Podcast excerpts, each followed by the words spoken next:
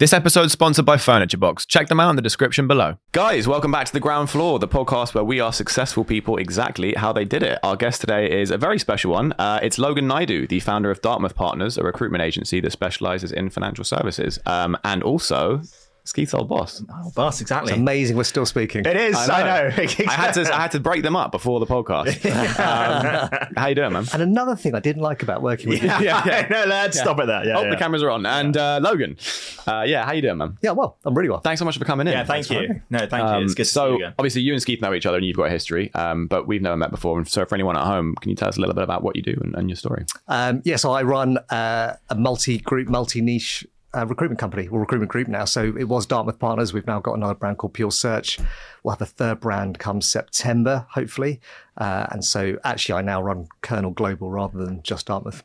Wow. But Dartmouth's what I'm kind of known for at the moment. Yeah, yeah, yeah Sure. sure. And can you give idea of uh, sort of what you were doing before Dartmouth, just to kind of provide a bit of a pretense? Yep, short short background. I did three years of finance, so started in corporate finance. Uh, uh, was pretty useless at it for so I managed to to run through two firms in in three years. Uh, was actually thinking about full time Christian ministry, so uh, p- potentially working for a church that uh, I was part of, uh, and obviously investment banking doesn't naturally give you a lot of free time. So. Uh, fell into recruitment because back in 2003, a very small firm uh, offered me what was then flexible working, which meant I could leave a little bit earlier on a Thursday, which was pretty unusual, what, almost 20 years ago. Um, did a year there. Uh, they also let me go um, uh, after a year. And so I set up my own business in 2005 uh, called the Cornell Partnership. We ran that with two other partners for eight years.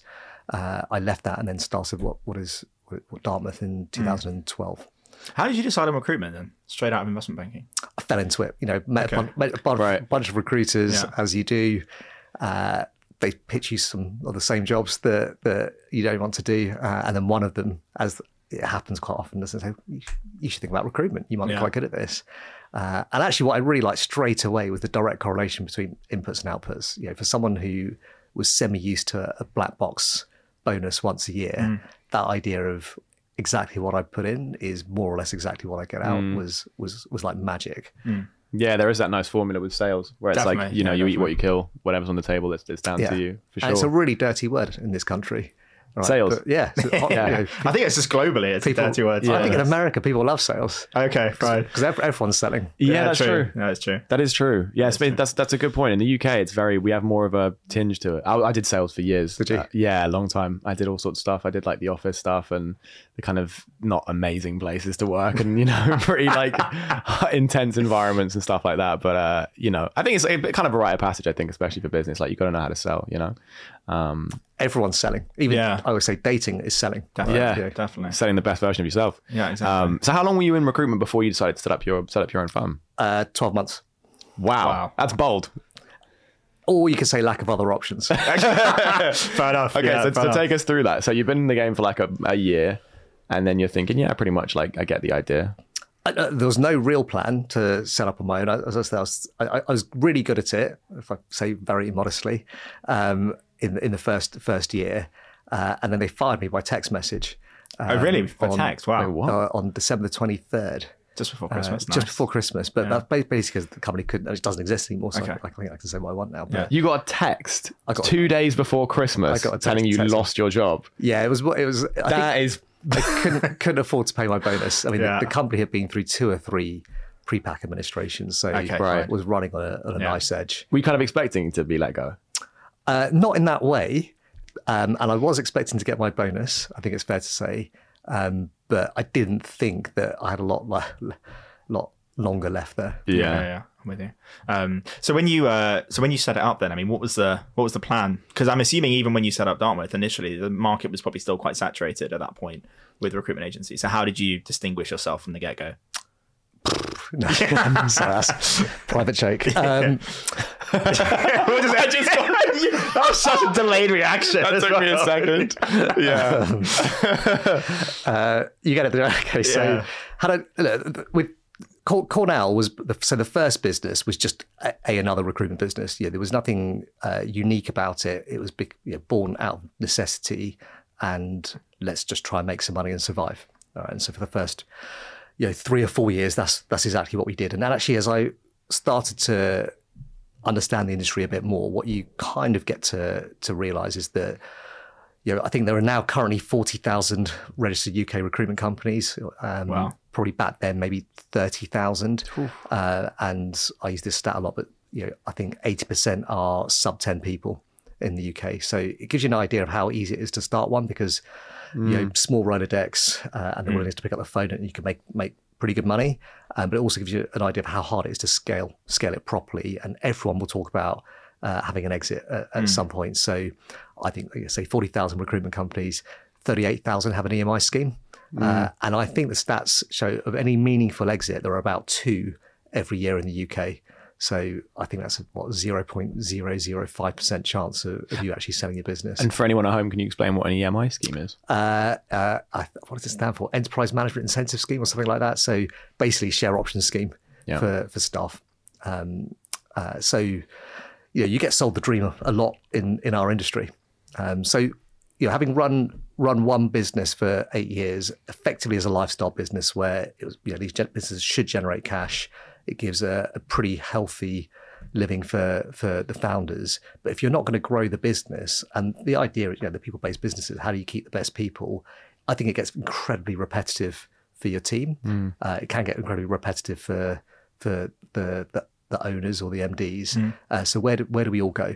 And so you know, I was 30, 31, had just gotten married. Uh, I'll tell you a little story. I'd got gotten married uh, on October the 9th, uh, 2000. Let's get this year right. 2012, which is the day before my first wedding anniversary. I got, got diagnosed with cancer. Um, and my wife was six months pregnant, so we were expecting our first child. Uh, we were moving house that day, uh, and, and I, got, I got told I had cancer. I had a big lump at the back of my leg, which had been growing quite quickly. Um, and so, so having had treatment, you know, baby arrived, more treatment. I was in quite a lot of pain at points, uh, high as a kite on, on morphine. Um, I started, you know, I, I knew I was not enjoying the the old business as as much, and part of part of that was, you know, I'm 32. Where do I where do I go with this? Um, it's it's you know, it pays pays the bills, it pays well, but you know, surely there's more to do in the industry. Surely there's more to life than just uh, you know, making a decent living. Um, and so, you know, when I came back from from treatment, I was kind of pretty clear that actually, you know, a I wanted to do something different. You know, in terms of um, the breadth of the job, uh, and and secondly, understanding the industry. These businesses you can scale, and so. Um, you know, I had a, a managed exit where I was, um, you know, bought out from Cornell, and then Dartmouth started. The I guess the the starting point to answer your, your, your original question: how do we how do we stand out?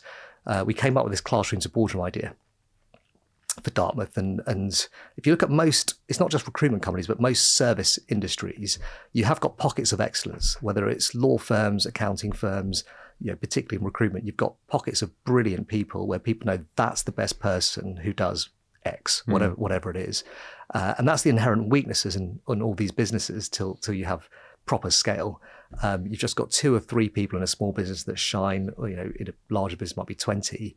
Um, so I, I was trying to think of how do you how do you within my sector uh, have a conveyor belt that feeds the brilliance of individuals and allows everyone to flourish together. And so this classroom to boardroom idea was was kind of born of the premise that well, um, off campus, talent usually follows the money. Um, not always, but usually. So you know, if you go to one of the top five or ten universities, uh, and bear in mind this is twelve years ago, um, you'd come into the square mile and do probably one of three or four jobs, which is banking, consulting, private equity, maybe the big four. Sure. Um, and so, you know, what we did at the start was say, look, if we can capture all and get to know all that talent before they're anyone, uh, and, and a we assess them, help help get them first jobs, but we've got to know uh, the pool of the next decision makers before before anyone else has bothered speaking to them. Um, and you know, the best recruiters do that. They, they kind of nurture a network and hang on to their coattails as their career progresses.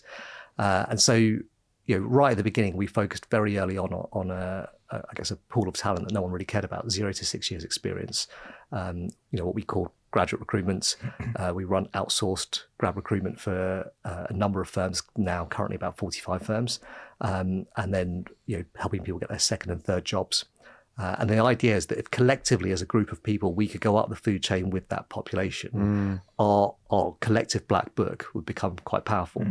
Um, and so 10 years later, we're now working for a group of people who've known us since Yeah. they Yeah. were 21. A lot of them are our clients. Uh, quite a lot of them are, are candidates, and it becomes a little bit interchangeable as you've known them for such a long time. Uh, and you become genuine advisors. You know, you know a lot of these people. They've got an affiliation with you. Uh, you know, and and um, you know they they they know you and you know them. So it becomes a, a proper advisory relationship over over time. Um, and that that conveyor belt, as, as we've grown, we're now just under 200 people within Dartmouth. Um, yeah, we've got about 20 people in the grad team. Uh, they, you know, I think last year it made about five five, you know, five million quid top line. But yeah, we will we will interview. We will pick up off campus globally about 25,000 CVs a year, and we'll interview 8,000 uh, and place maybe fi- 500. Yeah. So, um, you know, it's a good P and L of itself, but actually, what it's doing is feeding feeding the the, the, the kind of future business Sure. uh, Yeah. uh, by getting to those people. And how? Sorry, go on. No, no, I was going to say I've never, I've never heard of. Uh, and it's not even a question. I've, I've never heard of someone speak about recruitment with that long-term philosophy and the philosophy of actually nurturing long-term relationships, especially relationships, as you said, then evolve into a kind of symbiotic relationship between client and candidate. I think that's really fascinating. Yeah, well, it's interesting you say that because I think that's the. I mean, there's, there's not lots of genius to this business. You know, a lot of it is, as James will know, is quite it's just hard work um, and hit repeat. But I think the the thing that we wanted to really get away from is moving away from the transaction, which gives the industry a bad reputation. Right? Well, that's what I was going to ask you about because it, it recruitment. You know, no, it's no secret that recruitment, kind of like you know, estate agent things. There, there, Thanks. there is a there is a no there is a there is a reputation that I'm sure you're aware of, and what you just said is completely different to that, and the way that you run your business is completely completely parallel to that. Do you have any sort of thoughts on why why you think the industry is where it is? because it's based around transactions all the time. Who, hmm. you know, and I guess typically you place someone, you don't need to talk to them for one or two years, so it, it is highly transactional. You know, I guess a little bit like a state agency, where as long as you make the sale, Yeah. then you know how likely are they to come back to you in four or five years' time? And because it's a very peripatetic industry. Uh, the chances of me being in the same estate agent or recruitment company are so slim. Uh, uh, you know, I think the the churn rate in our industry as a whole is about fifty percent, right? You know, and I think uh, more broadly, maybe thirty percent in smaller firms. So they're reinventing themselves every Yeah, three, yeah, yeah. three years. yeah. So I think it the industry lends itself to to being highly transactional. I think the way we uh, you know, generally as an industry train people to think is all about deals. Yeah. Um, and that that therefore What are you billing there's, this month? There's a there's a weakness to it. Yeah. so Sure. yeah, the what I think that yeah by this talking about classrooms of boardroom and talking about long term relationships and knowing they're going to come back to you, and also knowing that the fees you know when they're junior are far smaller than the fees you're likely to make when they're senior. I think um, it's not perfect, but hardwires a long term thinking into into the business. Yeah. For your for yours then, sorry, I know you're about to ask a question. I just want to stay on this just Right. for one sec because I find this really interesting. So for your uh, for your model then, um, to avoid that kind of transactionality of it, when it when you let's say play someone, um, is it a case where you then sort of periodically check in on them, or you have some sort of structure built around like kind of post placing, or how, how do you sort of avoid that issue happening in at Dartmouth in terms of maintaining that relationship and building that? So it's easier to stay in touch with the the graduate population because they're you know they're at the outset of their career and I guess to be candid, they need you a little bit more. You know, advice around okay, how do I get my first job? How do I dress? Uh, what's appropriate? Uh, we'll touch base to make sure they're they're being kind of embedded into the business, uh, and it's it's a bit more seamless for the first you know twelve-ish months. After that, you know, people have kind of got a grapple of okay, I've started to learn the system, know what's expected out of me, etc. So. Um, but we'll stay in touch with them with, with the usual methodology, you know, kind of bonus surveys, catch ups. Um, you know, clearly, if we're meeting 8,000 undergraduates a year, we can't stay in touch with, with all of them. Um, but actually, one of the things that you know we, we want to get better at is, is building out that ecosystem of, of how do we actually systematically stay stay in touch with more than just a thousand a, a year, um, because they are the future of the business. Yeah. And how difficult was it for you to actually get clients to buy into that philosophy from the start? And what sort of objections were you getting? it's it is quite difficult to to talk about the need of, of um, priming the hopper for the future. Uh, I think we got really lucky with the timing of the business. So 2012 um, was you know, people didn't really talk about startups. We talk about startups all the time. We did this, kind of stuff. Yeah. But um, 2012 was the sort of slight tipping point, I'd say, when uh, you know we were talking about Silicon Roundabout. Startups became more of a thing, um, and so that optionality for junior uh, professionals to think about, well, I you know I could go to a Deliveroo, uh, you know, or a well-capitalized startup and earn comparable money to professional services started to rise on the agenda. Uh, and historically, before that, if you wanted to work in a startup, you would take a significant pay cut. But you know, well-funded startups brought in competition for that talent. Uh, what that therefore brought for for us was the chance to how do we advise professional services uh, to keep them. You know, we talk about Gen Z now and, and what you know what they what they want. You're nodding, James. I think you might you might be a Gen, Gen Zer. Probably. Um, Probably. you know, but I guess um, you know back then was the was was millennials as well, and the, the kind of slight shift in the workforce and behaviours and what's expected, um, and, and people have become a lot more short termist at the junior end around around how they think about their their careers. So, um, you know, we were able to to become advisors to quite a lot of firms uh, in terms of helping them think, well, how do we manage this this workforce? Uh, or this population of people, you know, we- we're pretty good at attracting them.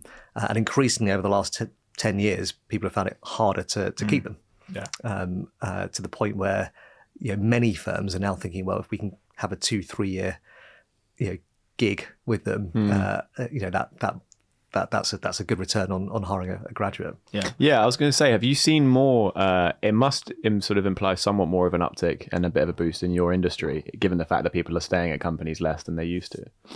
it's a good and a bad, right? You know, I think I think um, I talk, talk about, I guess, both as a recruiter and an, an employer. Um, stability or some stability in an organization is really, really important. So everyone job hopping all the time is is not good. Um, I think you know culturally having uh,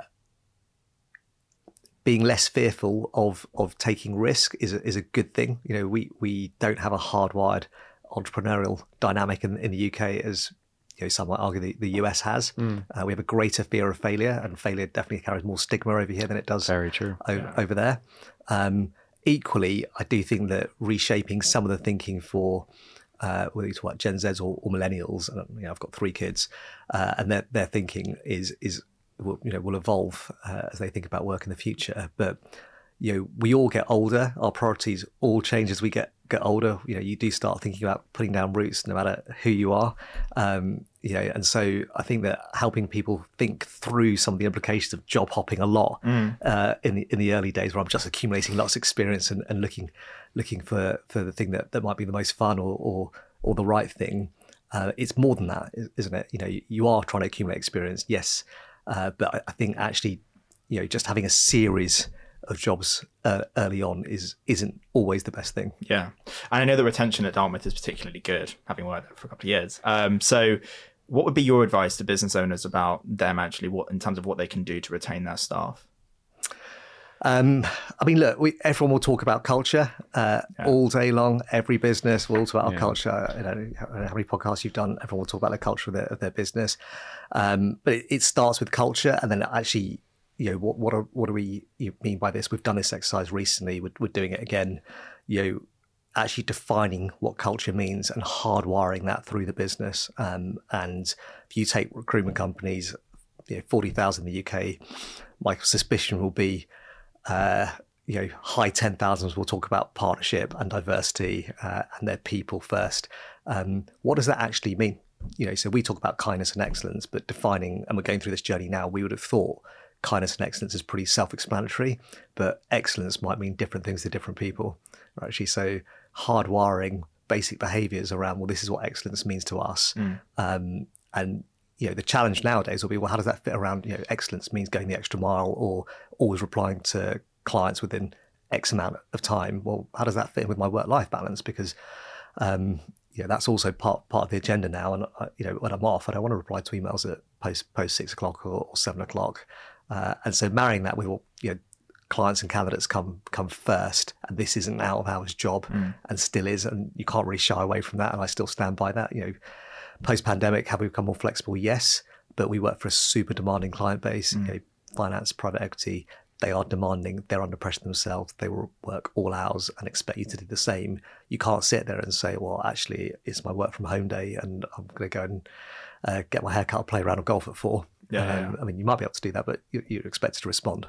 Yeah. Um, and then, yeah, even things like kindness, which you think are self-explanatory, uh, can mean different things to different people. You know, we're having to now now hunker down on that and say, look, it, it doesn't mean uh, a pass on performance or not giving candid feedback. Um, you know, we captured the the radical candor uh, kind of methodology, you know, probably five six years ago. Um, but with a new generation of people in the business, actually understanding that actually part of you know me being kind is actually helping you be better, and that will require some difficult conversations at, at, at points. Um, but the kindness bit is actually being respectful in the way we deliver that, uh, and not you know I think radical candor. You know, you can you know, some people capture that and go, "Well, I'll just blurt out what, what I'm thinking." Um, you know, having a framework for delivering the message uh, faithfully and truthfully, but in a in a nice way is, is probably the, the bit that's kind.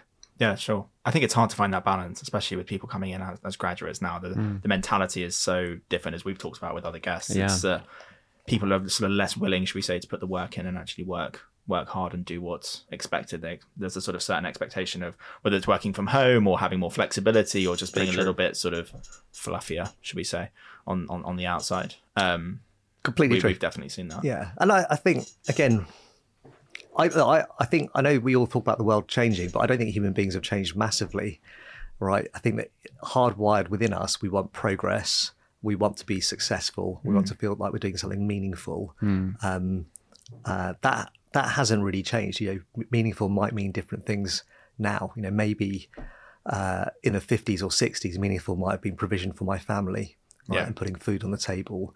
Uh, you know, coming out of a you know not not generationally out, out of a war era, a ration era, to you know then saying actually provision means you know nowadays meaningful might be more around uh, my own personal fulfillment, but that that changes pretty quickly. I think once um, you start stop being so inward looking, right? So I think we are an increasingly inward looking generation. We talk about self actualization way more than than our, our probably Yeah, our par- parents or or grandparents.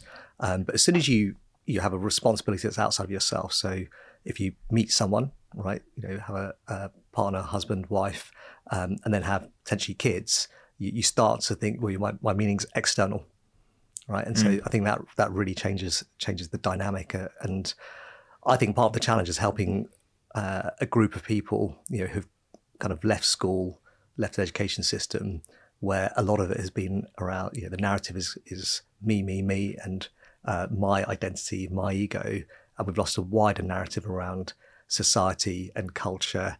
Um, you know, if you have a faith, how you fit in within, uh, you, you know, that, you know, for me, a church community, you know, Yeah. or you know, Jewish society, whatever it is, um, it's become, you know, wherever in the Western world, much more around my, my identity is me and who am I, um, and helping people understand. Well, that will change over time because all of us get older, uh, our priorities do change, and then within the workplace, how do you kind of kind of rewire? That our job here is to, you know, my my thought is is to make you good at something and to make you successful, um, and that's a two way street. You bring, you know your version of your best every day, and we need to input and train that uh, and and help help you become successful. And the more successful you become, weirdly, the more enjoyable the job becomes uh, as well. You know, I think that you know beyond beyond money, that feeling of I'm doing well Yeah. is, is is way more powerful. Definitely. Hey guys, I just wanted to take a second to talk about our sponsor for this episode, Furniture Box. Furniture Box is an online furniture retailer that makes awesome products for everywhere from your bedroom to your office. Now, we actually had Monty and Dan, the co founders, on our show. That's how we met. We loved their story and we hung out with them afterwards and we knew that we wanted to work with them. And here's the thing one of the biggest issues I have whenever I've ordered furniture in the past is that certain big name furniture companies, not naming any names, will charge you a fairly large fee for delivery. And even then, that delivery usually takes a few days, if not longer. With Furniture Box, not only do they offer free next day delivery, but they're now planning on extending their delivery cutoff even more so that you can literally order a dining set as late as 8 p.m. and be eating dinner on it the next day. So, to put it simply, there's no one in the UK furniture scene that's doing anything like what they're doing, and we're thrilled to have them as our sponsor. So, click the link in the show notes and check them out. Now, back to the episode. In terms of like the shift in culture and um, and especially in workplace culture, I'm curious to know what's your opinion on uh, the talk about sort of introducing four day work weeks. Yeah, we're on really dangerous territory here, aren't we? Because we're going to start about cult- culture wars. I was here to talk, talk, Yeah. talk about business, but um, I think because you're in a corporate industry, I, I'm I'm I'm always fascinated to hear because we've had this debate quite a few times, and I'm I'm always curious to hear um different people's opinions, especially from your kind of world. Look, I think I think one of the benefits from the pandemic was that we saw that things can work and you can afford some flexibility. Um, and you know, I you know, obviously I was looking at the business going bust at the start because the first thing that you think when you shut down the world is rec- is going to stop. So, um, you know, it was very frightening. One of the the very nice things for certainly in the early months was being able to see the kids a bit more, and obviously we had that lovely, lovely spring weather at the same time. So uh, it was super intense, but actually being able to uh, eat with the kids every day was quite quite nice, um, and you know, even I enjoyed that the the flip side to where we are today, and we all talked about, you know, we saw this in, in the kind of the rise of, of, of tech stocks uh, and, and the, the boom and, and I guess subsequent fall, fall of them. But um, we all thought the world's going to stay like this forever. You know, the general general trend of human beings is, is probably kind of levels out. You know, there's there's a change, but it's it's probably a lot lot slower than we perceive. But there is change and progress. Um, and so, you know, capturing some of the best things from that. So, you know, being able to trust people to do a good job. Um, you know, bear in mind that adrenaline was pumping. People had the flight, flight or, or fight uh, coursing through their veins and didn't know what was coming. Uh, and there was also no other option, right? So we were all forced to do it. Uh, you know, now running a hybrid, blended business wherever you are, I think I think it is difficult, right? And and you're seeing that now where you know the economy has turned. Is you know we all thought we've cracked it for the last two years. It's, it's going to be super easy. You even see this with the far bigger FAANG stocks where you know, they've just piled in people and now cutting people. So it, it's encouraging to see even the biggest companies in the world make the same mistakes. Yeah. Yeah, yeah, yeah. Um, look, I go back to I think it's our responsibility to help people understand what it takes to be successful. Um, and if I was a junior, and I've said this openly to to to people in our, our firm, I would look at my boss and I would ask, does that person make me better? Um, and if that person makes me better, that's probably a boss worth working for because that's their responsibility to to you.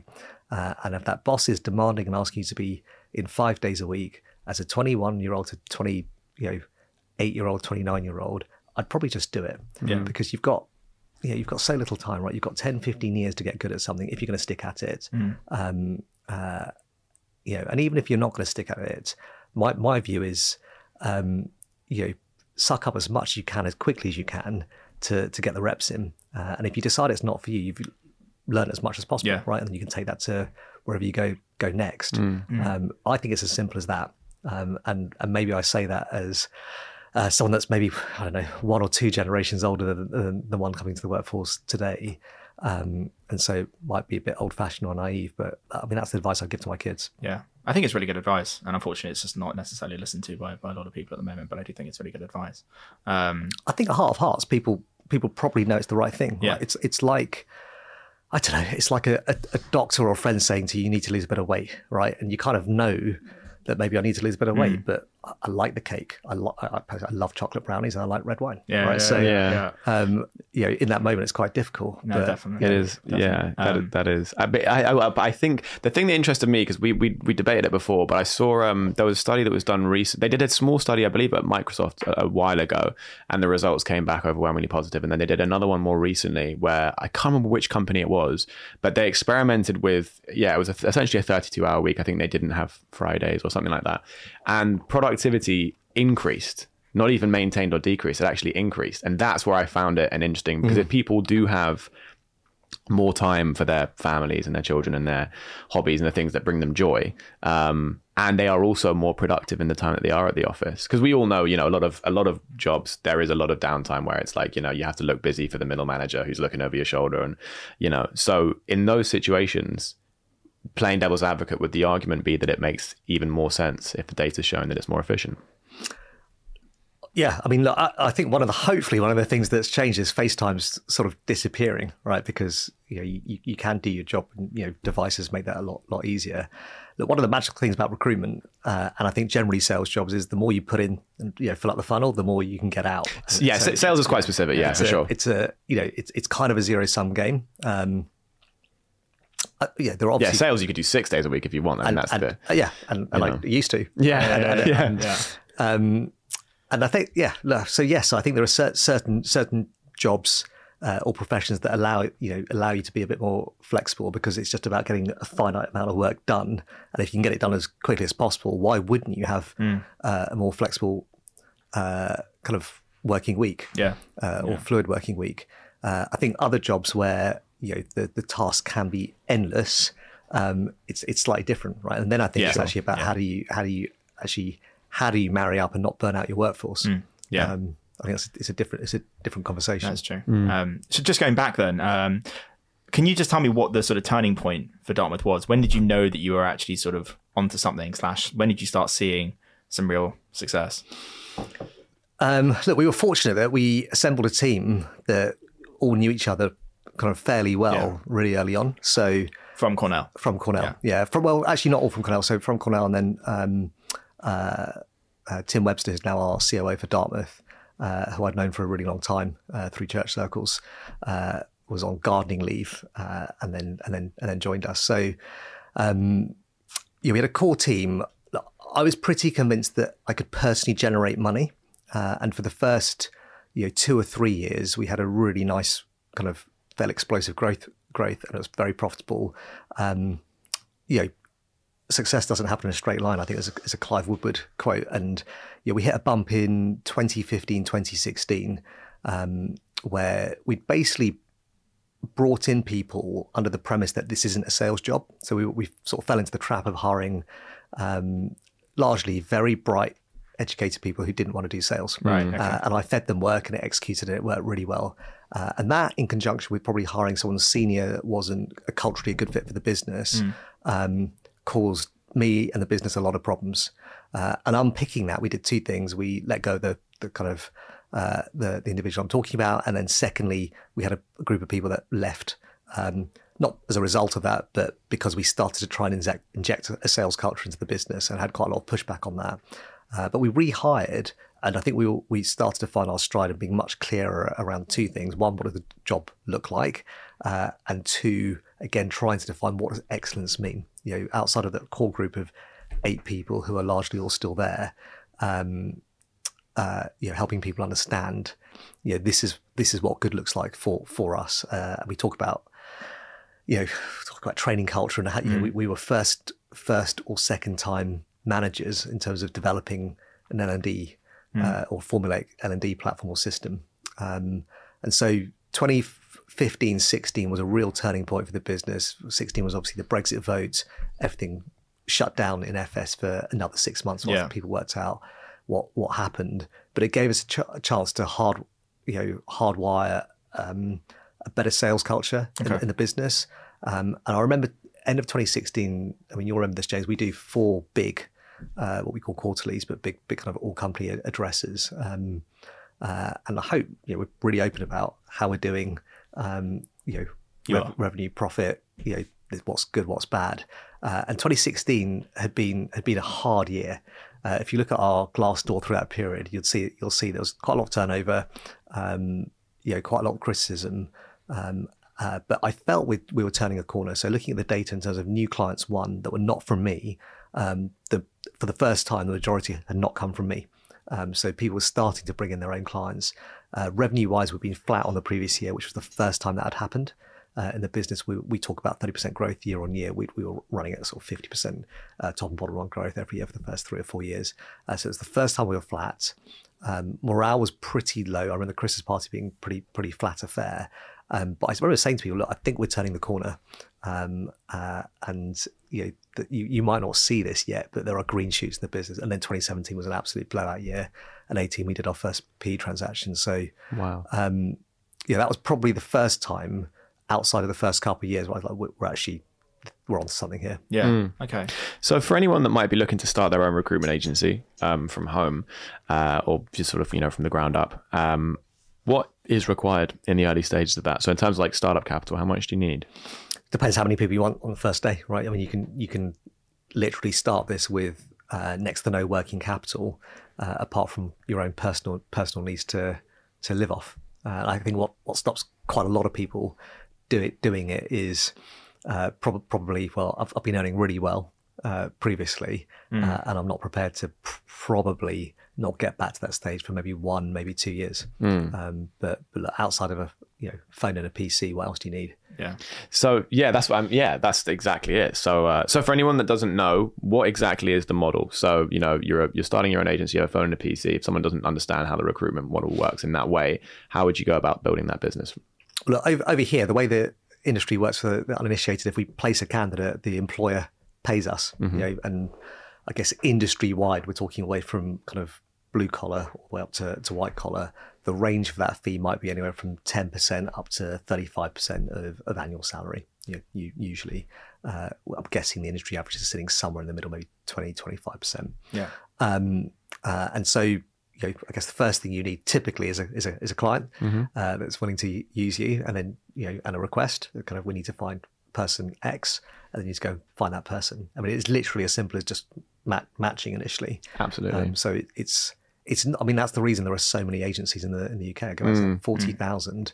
Yeah. Um, yeah, I didn't There's, there's low barriers to entry or slash no barriers to Yeah. entry. Yeah, no, right? there's absolutely no Yeah. no no barrier to, barrier to entry whatsoever. Yeah. Um, But in terms of ma- matching that up, so how do you? Let's say you have a client. So James wants to hire someone. He's like, we need this kind of person. Is it a case of you then just go on? I mean, not you obviously for Dartmouth, but if, if you were starting a new shop, for example, you just kind of go onto LinkedIn and type accountant with this qualification, for example, and then just hit them up and say, hey, I have a job. Are you interested? Yeah, I mean, I, you know, and it's in its crudest form. That's exactly right. I think the, um, you know, I mean, if you take take this as an example, right? Let's say I don't know how many accountants there are in the country, but um, if yeah, let's say a FTSE, what a FTSE 100 firm says we want to hire a newly qualified accountant versus a 10, 10 person uh, firm based, I don't know, based uh, you know in, in some regional backwater. What they're looking for, what they're willing to pay, uh, what their expectation of that person's career path or um, the actual role will be very, very different.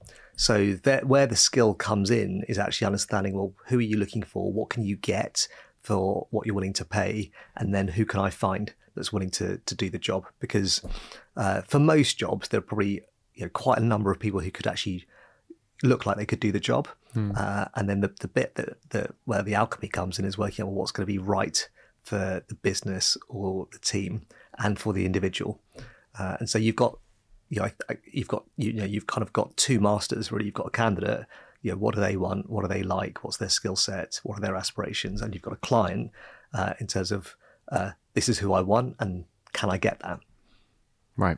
Um, just again, sort of going back then. I mean, I just wanted to touch on the first PE transaction. You mentioned that um, that happened. What, what year was that? The first PE Uh, transaction. June 2018. 2018. Um, how did that How did that come about? and For what anyone at be- home, P's private equity. um, how did that come about, and what was the um, what sort of advice would you give to someone who's maybe at that point for a recruitment agency and is looking to get that sort of investment to help sort of accelerate the growth?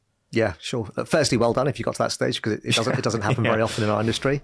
Um, look, sec- secondly, look, we talked about building a business of scale from the very very beginning. You know, this wasn't going to be uh, what I've done before. It's going to be different. We were going to scale it, um, and I mean, look, you'll know this, James. We we're really open about our aspirations of what we're trying to to do. Probably sometimes too open. It creates a great big noose around your neck. Um, but but um, know, by being really open and saying this is what we're we're going to do. Uh, I talked about having institutional investment from the very beginning. Uh, I said I think it might take ten years, so I bought myself a little bit of time. We did it in six. Um, the tipping point was probably getting to a certain EBITDA number, so we were right about two and a half EBITDA. For EBITDA, do you, for anyone listening, do you mind just explaining what, what EBITDA op- is? operating profit. so, Operating profit, yeah, okay. pro- pro- profit pre-tax, but after after costs. Yeah. Uh, and so and so we we you know we got to a stage where we knew we had a business of value. Um, we were still pretty small, about forty-ish people, um, but but taking institutional investment at that point, we didn't necessarily need money. But what it allowed us to do, it gave, I think, it was a real vote of confidence in the business, and me being able to say to you know forty people, um, a this is what we're worth, and b this is you know we're on, we're on the journey for growing a bigger business, and someone's willing to back us to do that. Uh, and third, thirdly, most people had skin in the game uh, in, in in the business. So uh, again, if I go back to what I said right at the beginning, talking about EMI schemes and every Yeah. recruitment firm having them, uh, you'd be able to say actually there is a value to the business and. Uh, look, I've spent my entire working life trying to disprove the notion that recruitment bus- businesses have, have zero equity value in them. We've done it twice now. Um, uh, but I definitely had members of staff at the beginning saying, look, my equity will be worth nothing. You know, you'll, you'll, you'll never sell this business because no, nobody buys them. Um, uh, and me trying to say, look, it, it will do. You know, it, it will do. But uh, the odds are against you. And how did you find your first PE investor? How did you go about actually sort of Uh, making that happen? I was having lunch with an old candidate I placed um, who worked for a services business, well, services advisory business, um, and they did a lot in, the, in our space. Uh, and I've been to see a few advisors, and a few advisors, well, maybe in one or two years' time. And uh, his name's Ed. Uh, we can't quite good friends, but Ed, Ed said, well, "I think, I think, I think, I, c- I think we can do this now." Uh, and I remember thinking, "Okay, well, let's let's spend a day together." Um, and they came out with a number.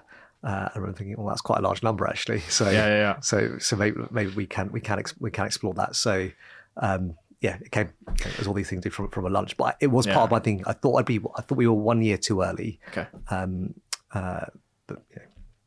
In an industry, uh, as you said, where there's like 40,000 f- recruitment firms now, can you speak a little bit to branding and standing out? Because uh, I don't think we necessarily think about uh, recruitment agencies from much of a branding perspective because they are sort of, a lot of them fairly similar.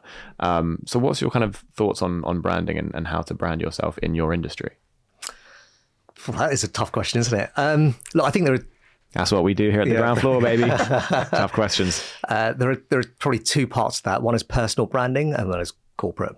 Um, and and I think within our industry, probably both both play a massive part. There's a personal brand of uh, how do I carry myself, you know, how do I want to be, how do I interact with my clients and uh, my candidates, uh, you know, who are they interacting with? And I was, I go back to you know my own career path and what I was thinking right right at the outset. You know, given what you talk about the industry and estate agents, um, how do you stand out? I used to work with a chap called Piers who was with us on, on day one and now works for uh, a social enterprise. But um, Piers said to me, right, because it's a weird industry. If you tell the truth, you're you're already in the one percent in terms of ethics, aren't you?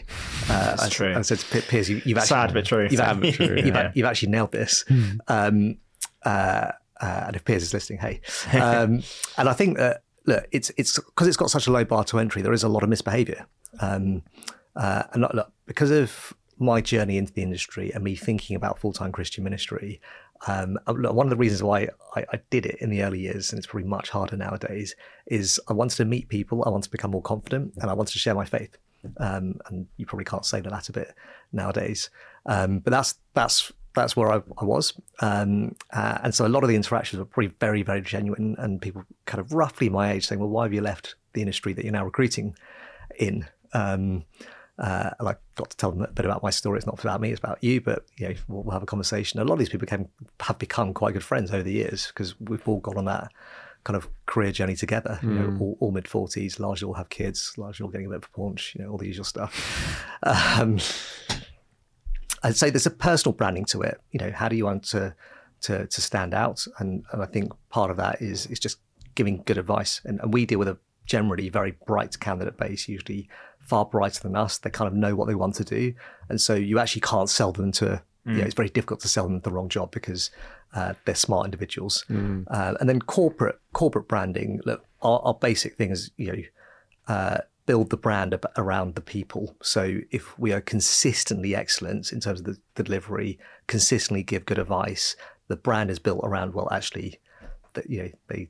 They, they all they all do that, and so you haven't got pockets of brilliance within the business. If I go back to what I originally said, and I think the best prof- if you think about you know what are the best professional services business in the, world, people like McKinsey, people like Goldman Sachs, you are buying a brand right? You, you know, you're buying a brand. You're not necessarily buying. You know, obviously, you've got brilliant people, but that formula of we hire, uh, attract, retain, train the absolute best people.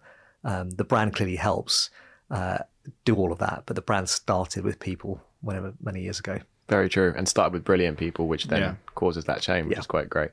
Uh, this is a question I've been asking a lot of our, our guests recently, but I, I am I am just fascinated by it. Uh, what do you think is going to be the impact of AI on your industry? Ask me in five years' time. If we're here, uh, yeah, yeah, exactly. We Yeah. won't be having this conversation. I, I, I don't know. our computers will be. Yeah, I don't. I don't know. I mean, I think.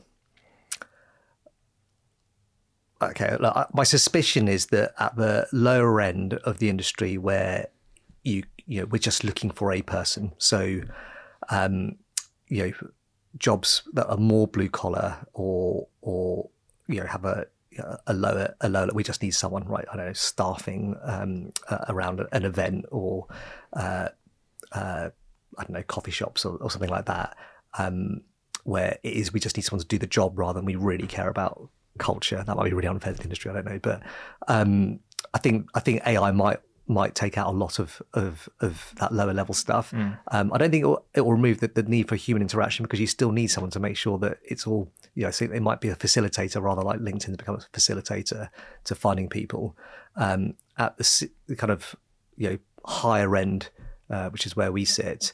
I think it's quite hard to move out, move, remove the human element to it because. Uh, we go back to the need for alchemy to make it work. And there are so many moving parts around you know, can they do the job? Well, lots of people can do the job, but who do you want to do the job?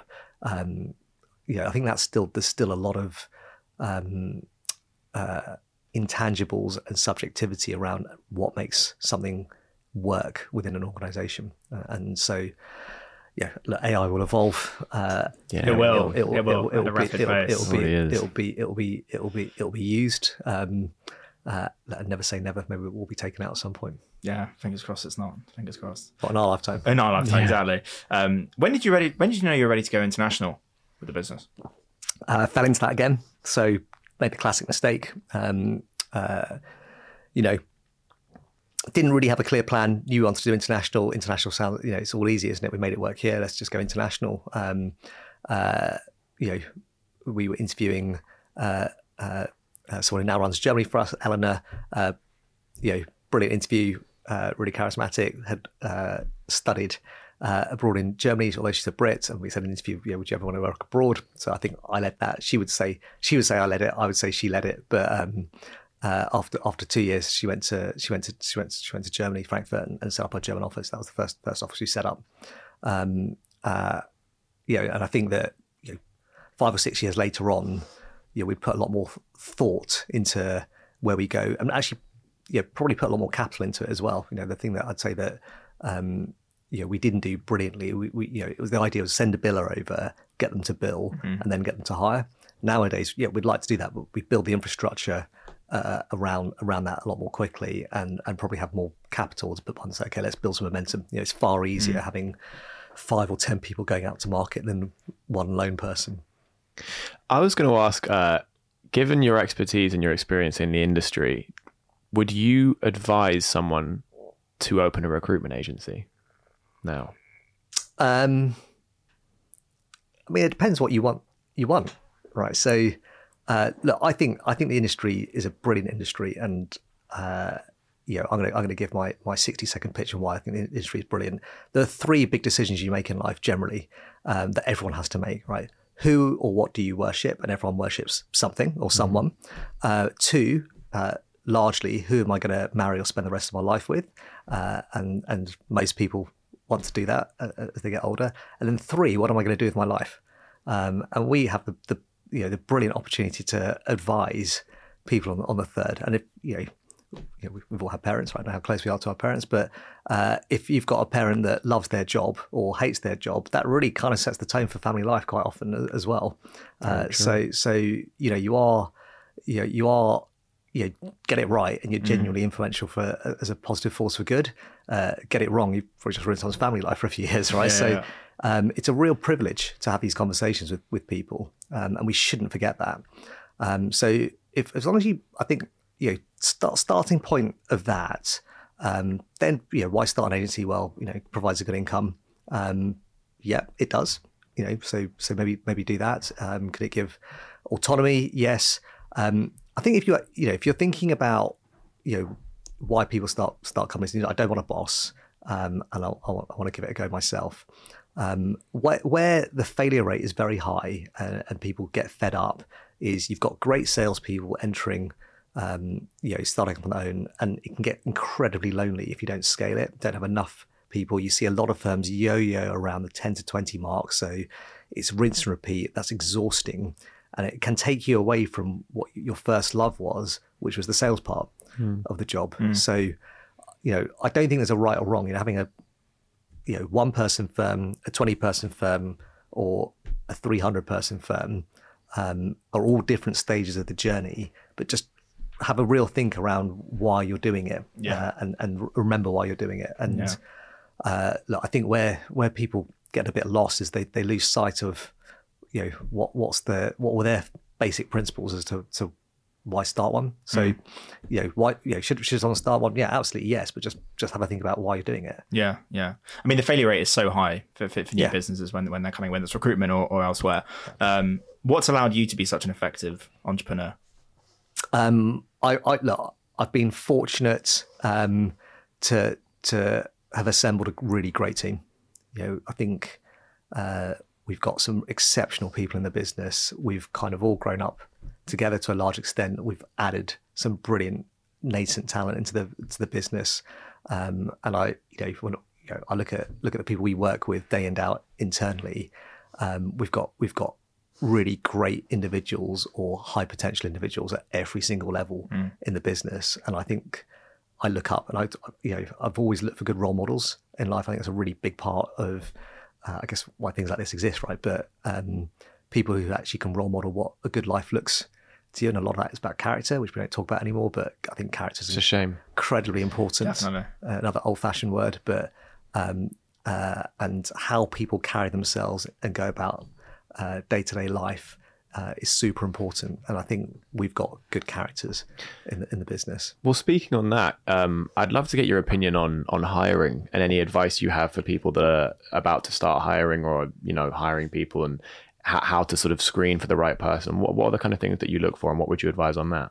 Um, well, if you're hiring within professional services, call uh, Pure Search or Dartmouth Partners, uh, and we can help you out on that. Just a little plug. There you go. Yeah. Um, uh, I mean, all of it starts starts. You know, I mean, the normal thing: define define the job and the role, uh, and then you know, depending on what you're hiring for, uh, what's what's going to fit. You know, again, that cultural piece for the stuff that we uh, we recruit for, people really underestimate how important it is. You know, we get so fixated on this is what the job is, um, and you know, people talk about culture, obviously, and this is what we expect, and but it, you know, why, you know, what gives us, you know, large, largely flow is people do get it wrong because they don't, they haven't hardwired uh, and are, aren't able to explain uh, in detail. This is what our culture actually is. So, um, and, ex- and you know, being able to define that is actually super important. Um, uh, you know, and, and then you know, ha- like, trying to be thorough and cover the market and not rushing and all the usual stuff. You know, usually hiring is replacement hire or growth hire. Um, they're usually both quite pressing needs, uh, and people become really impatient. And actually, getting it getting it right, uh, you know, is is probably more important than getting it done. Yeah. How, how do you know a business is ready to start hiring for support functions within that particular business? Um, that's look, that's a good question. I'll, only talk from my experience within this industry. Um, again, what you know, why don't business in our industry grow? You typically they're very cash generative businesses. You've typically got let's say one or two founders that are making decent money, but the idea behind it is it's a cash business, so I can take out a great big dividend every year, um, and you know we can run around doing a lot of the ops or infrastructure that distracts from us being great, which was the sales bit largely, um, and we can spread that as we get bigger around ten or twenty people. Um, so that infrastructure investments and knowing how to build it out and what to build out is is largely lacking because you've been a salesperson all your life. And, and actually when I you know was in a bigger business let's say uh, you know one of the one of the listed ones you were there James you know it was it was all done for me. Um, so there's a there's a element of you don't know what you don't know. Uh, and then and then sec- secondly you know it requires capital and cash that is going to probably detract from your personal income. When you think well hold on that might you know a a- an ops director or a COO uh, and a marketing person and an L&D person to help me grow the business, it's going to cost me 200 grand on the payroll.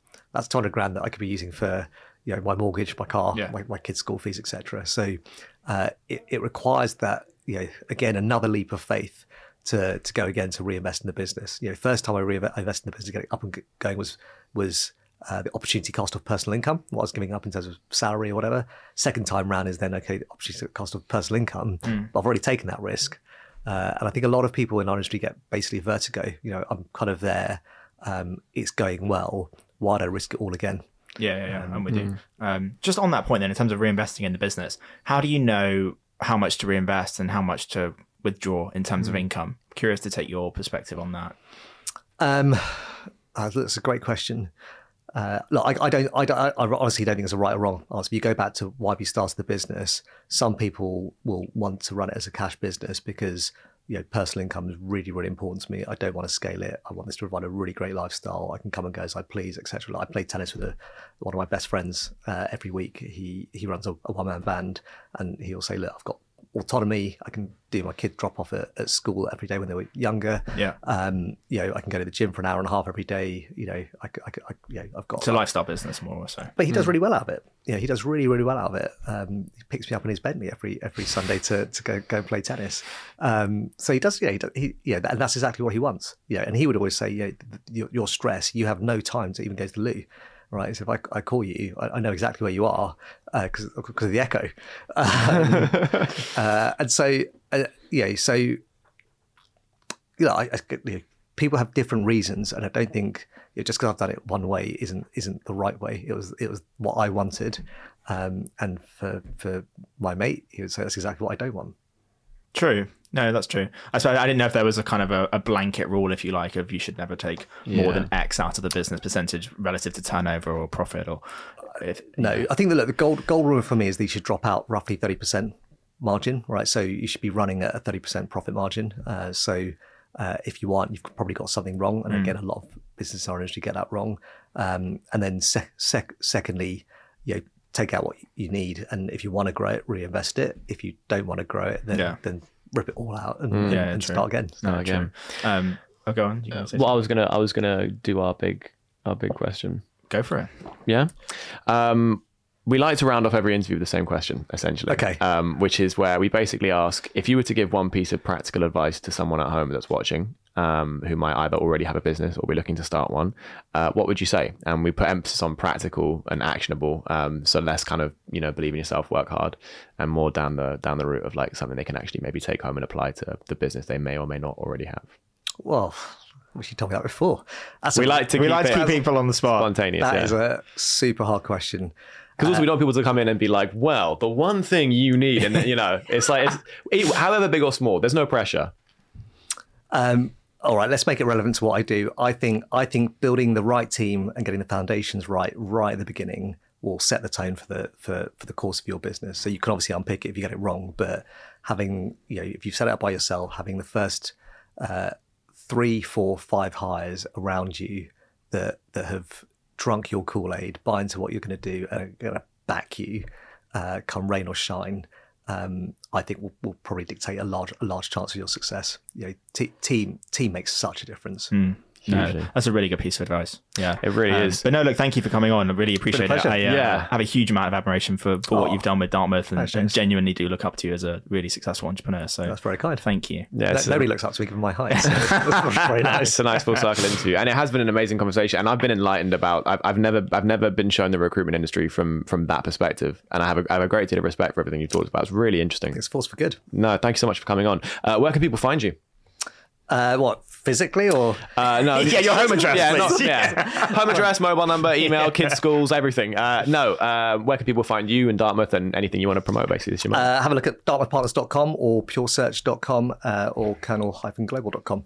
Amazing, Logan Naidu. Thank you so much for coming on. Thanks for having me. Thank you. Thank you. Guys, remember to subscribe, turn on post notifications for anyone at home. And if you are listening on the audio, then please do rate us five stars on Spotify and Apple Podcasts and leave a review. And we will see you in the next one. Take care. Thank you.